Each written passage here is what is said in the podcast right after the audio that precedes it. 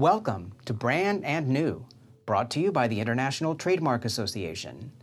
INTA is a global association representing more than 30,000 brand owners and professionals dedicated to supporting trademarks and related intellectual property to foster consumer trust, economic growth, and innovation.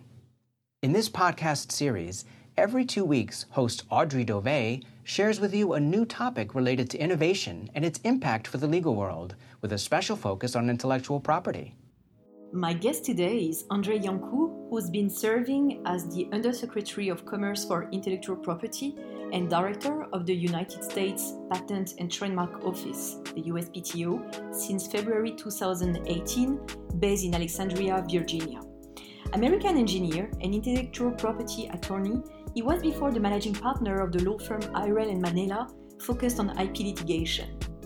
The USPTO is the largest IP office in the world just few figures more than 13,000 employees, examination of over 450,000 trademark applications, and 150,000 patents issued every year. So, how is it to lead such institution and to launch ambitious reforms to tackle issues of our times? Andrei Iancu talks transparently about his actions and challenges related to the future of IP and the office and what is on his to do list.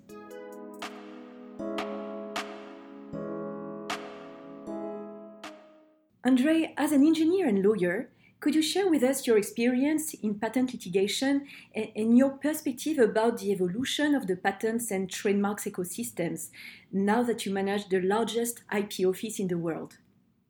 Uh, sure. So, um, first uh, of all, as uh, far as my background is concerned, uh, I was first an engineer. I worked as um, as an aerospace engineer uh, for a number of years, uh, at the end of the 1980s, early 1990s. Then I went to law school, and then I was an IP lawyer uh, for the past 20 some years. I did mostly litigation, but I also did uh, everything else related to IP. I interacted with the whole spectrum of technologies from high tech to biotech and everything in between plaintiff side, defendant side, big company, small company, and the like. So um, I did have a chance, I was fortunate enough to see the importance of IP.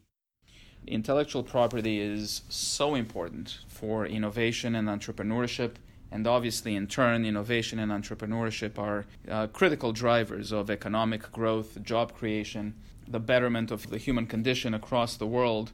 Uh, and you see that firsthand when you work uh, directly with the scientists, the engineers, the inventors, the developers in the space. Uh, with that comes uh, a recognition of the challenges that uh, are, surround the field. First of all, it's a complex system of laws. It's a complex system of laws domestically in the United States, uh, in every country that has an advanced IP system. And then further complexity arises when cross national considerations uh, come into play.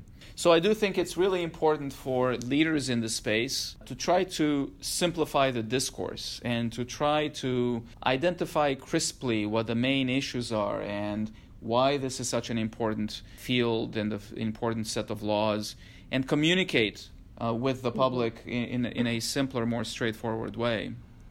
The other thing that you realize, having the background that I have, that many IP lawyers have, in fact, is how important balance is in any IP system as between the different technologies, as between the innovators and implementers, for example, between the big companies and small companies and, and so on.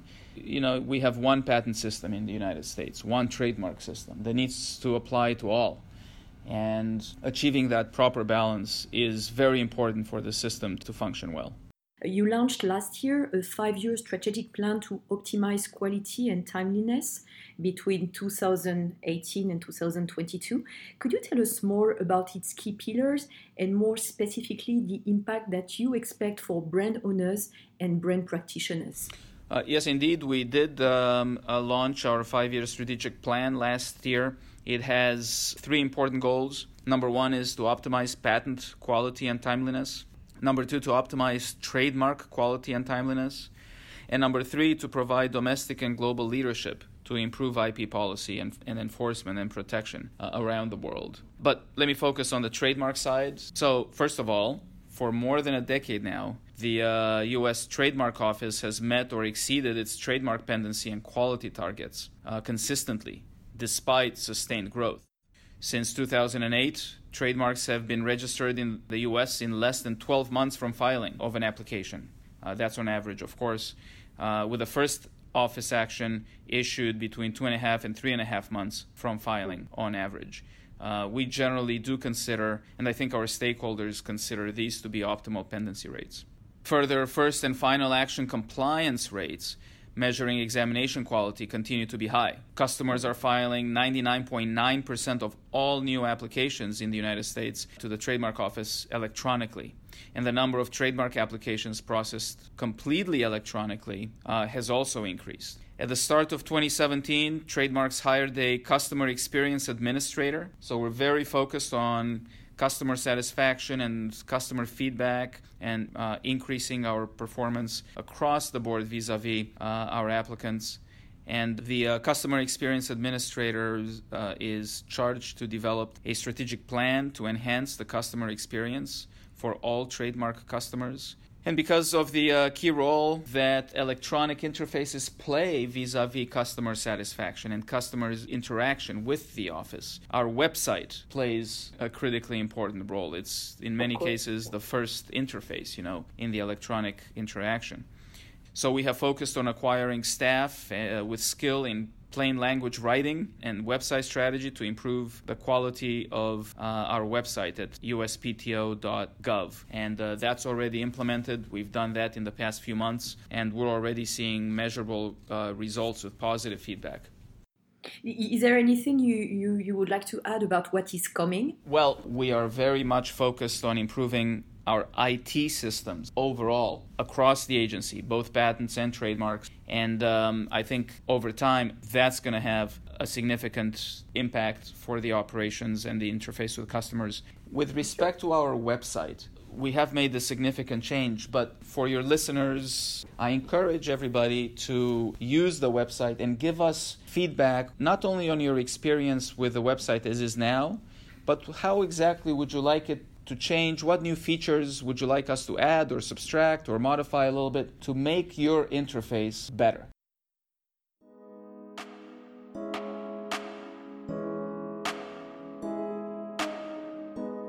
Talking about the modernization of electronic trademark applications and of registration procedures in general, to what degree do you see the use of artificial intelligence by the USPTO?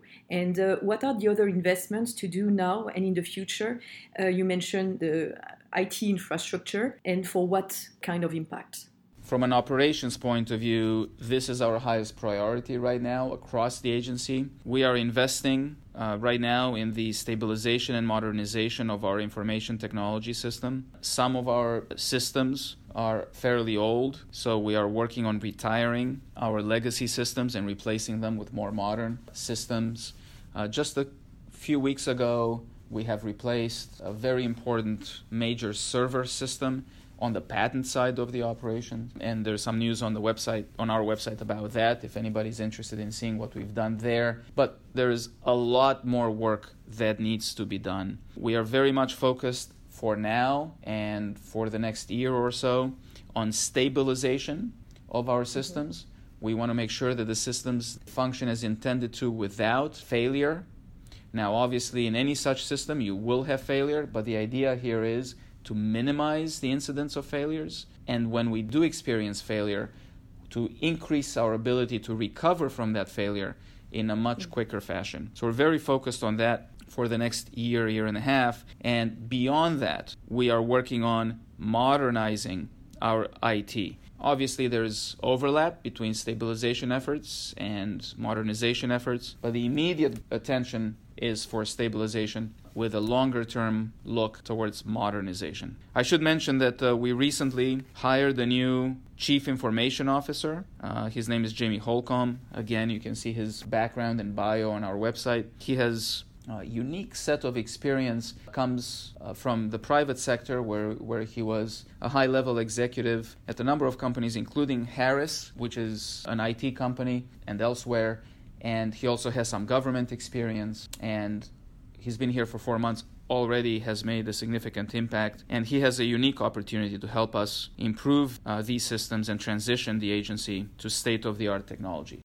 Talking more about artificial intelligence, we know that there's no usable AI without data and necessary to train to minimum algorithmic performance before they can show value and then attract new customers. Are data rights the new IP rights?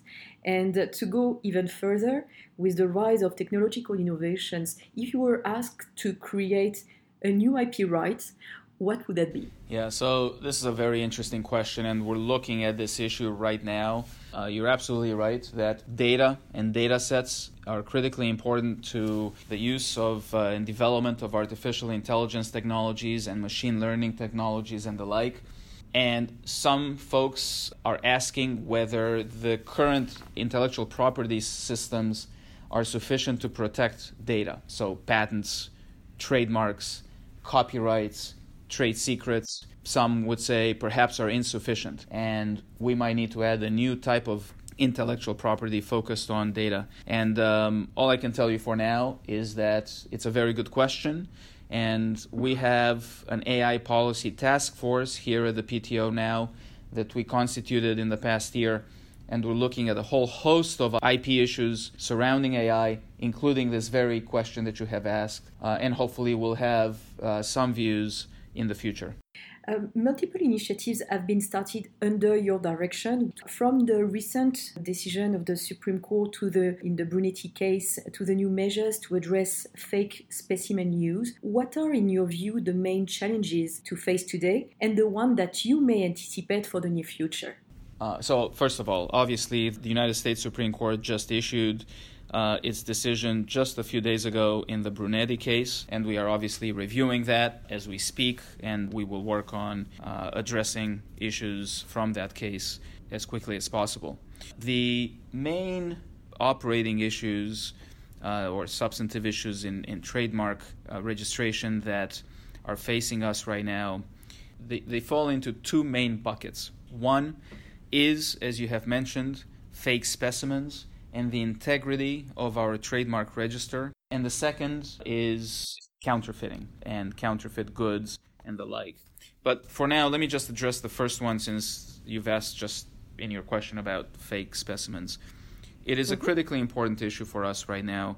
There ha- and why is that? There has been a rise in behaviors that undermines the accuracy and reliability of our trademark register. And I addressed this when I spoke at INTA's annual conference in Boston just a month or two ago. We have at the USPTO faced a surge uh, in foreign applications over the last few years, and in some cases with inaccurate or possibly fraudulent claims. Overall, at the USPTO, we have faced a surge in what we believe are fraudulent claims of use of the mark for the um, goods or services specified in the application. So, what are we doing about that? Well, it's a multi pronged attack on the issue that uh, we have developed. Once again, I spoke in quite some length exactly on this topic at INTA, and that speech is posted on our website at uspto.gov. And our commissioner for trademarks, Mary Denison, spoke right after me. Uh, she had even more details to add. But just to summarize a couple of things. For example, we have made permanent our post registration audit pilot program.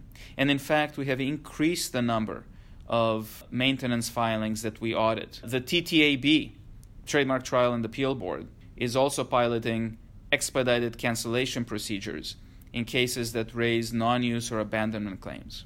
We have also taken steps to address the rise of fake specimens that include additional training for examining attorneys to be able to detect fake specimens.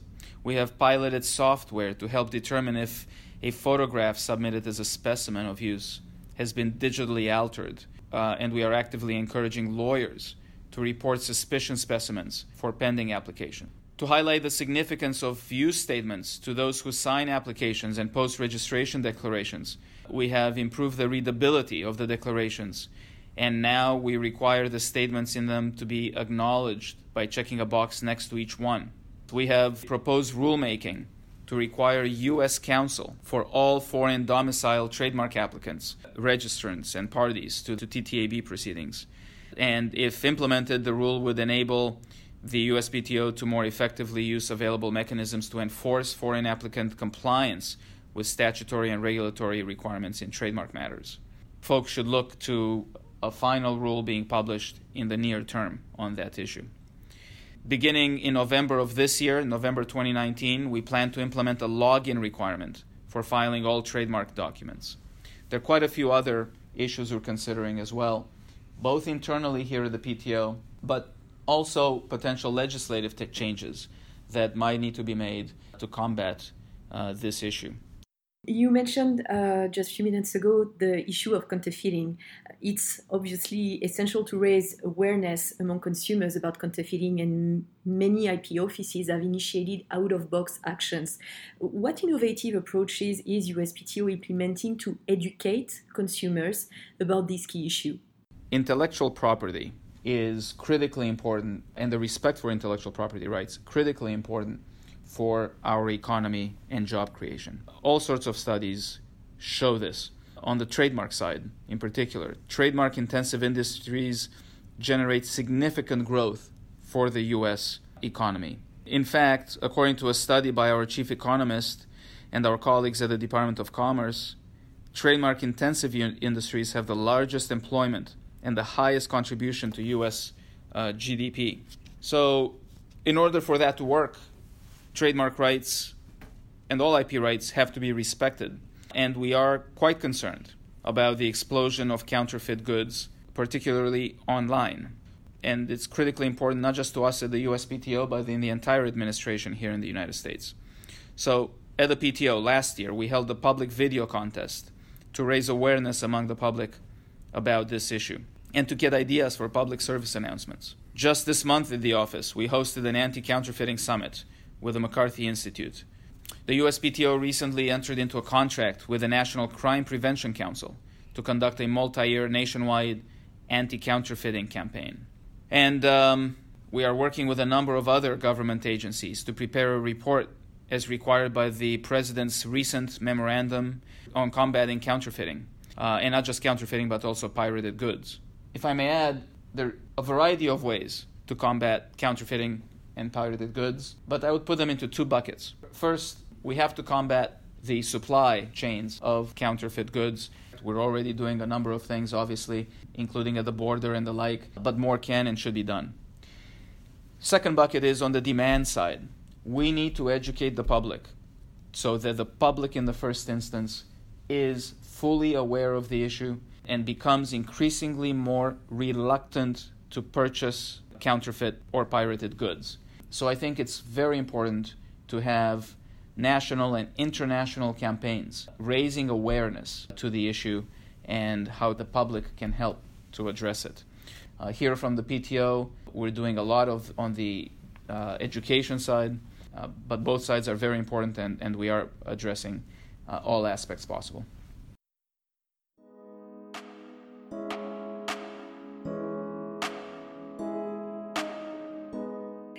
What have we not talked about uh, that would complete your vision about the intellectual property office of tomorrow and its focus?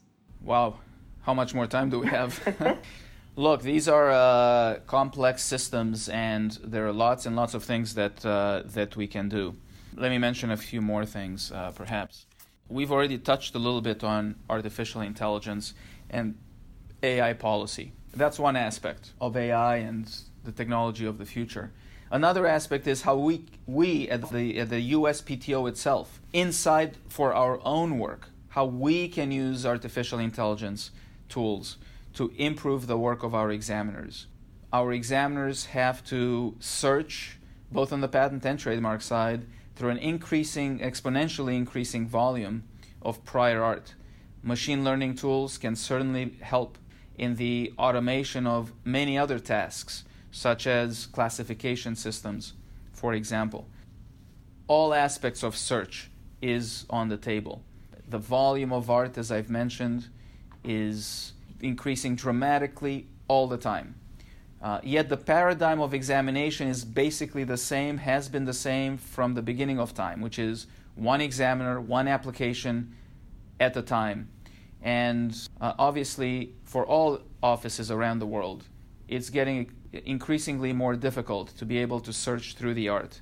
Overall, as leaders uh, in the IP ecosystem in the United States, we want to make sure that we broaden the innovation and entrepreneurship and intellectual property ecosystems. What do I mean by that? We need more people, a higher percentage of our population involved in these critically important areas. So we need to broaden the ecosphere geographically so that people across our country, no matter where the neighborhood is, are involved. We need to expand demographically and economically. So folks from different backgrounds should be engaging, hopefully, at the increasing rates. We just recently published a study on the engagement of women in innovation in the United States. And the results show that as recently as 2016, only 12% of inventors named on US patents are women. Mm-hmm. That's got to change. We very much need to increase the participation of women, minorities, folks from economically disadvantaged neighborhoods, and the like. But the good news at the other end of it is that studies have shown that increasing the participation of currently uh, underrepresented groups can up to quadruple the rate of innovation in the United States. And um, that would be a fantastic thing to do. So, this area is critically important uh, to our vision for the future of, uh, of innovation, entrepreneurship, and IP in the US. Just on this point, uh, engagement of women, of uh, minorities. So there are very concrete actions. It, it, involves education, making the system accessible to all, making the system understandable to all. We have programs already in place, and we're working on other programs. I'll just mention one example. We have uh, a symposium that we hold uh, once a year for women entrepreneurs. Uh, we just did it, I think, a month or two ago for this year. We're going to keep doing doing that, where we bring together leaders in the field and we provide education tools to uh, to help demystify the process a little bit. But there's so much more that can be done. In order to make a significant difference here, we need basically all hands on deck. We need a collaboration between government, academia, and industry working together to address this issue. And we are out and about uh, speaking to folks in all these areas uh, all the time. Um, and uh, we're trying to uh, create this dynamic where these three critically important groups government, both federal and local, by the way, academic institutions at every level, uh, beginning with uh, the youngest grade schools. I was I visited an elementary school yesterday Last month, I visited a kindergarten, but then also all the way up to the university level, and then industry. All of these groups working together to address this issue. And I think when that happens uh, on a consistent uh, basis, I think uh, that's when we, we're going to be able to see a significant difference. But I'm very, very hopeful in this, on this issue because people are attending to it and uh, acknowledge that the need to, uh, to undertake this effort. Andrei, I have a very last question. Could you share with us your secret or your tips, your sources of inspiration that help you stay up to date regarding game changing tools or ideas that can have an impact on you and your mission at the USPTO? Well, just overall, I think it's really important for leaders to listen to everyone. I was just at um, internal conference uh, yesterday where I said you know, among a group of highly skilled professionals, such as we have here, there really are no bad questions or bad ideas. Uh, we need to raise all ideas, all issues, and then have a discussion about them. That's the way we can surface the best ideas, select the best ones, and then we can move in unison once those uh, decisions have been made, but engaging everybody around us, both internally and also our stakeholders. And we're doing a lot of engagement, uh, both internal and external, to surface the very best ideas. I think that is going to help us stay up to date and actually, uh, hopefully, leapfrog the up to date game changing tools and focus on the future. We work in teams, we empower people uh, to feel free to express themselves and identify new thoughts, new ideas, new paths, new tools. Uh, in general, uh, the USPTO is an amazing place, uh, full of really not just highly skilled, but also highly dedicated professionals uh, across our office with 13,000 people. Thank you very much, Andrei. Thank you. It's been a pleasure.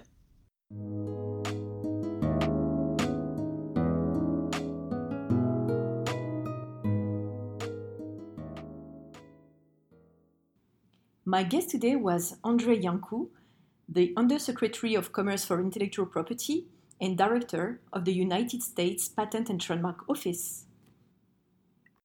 Thank you for listening.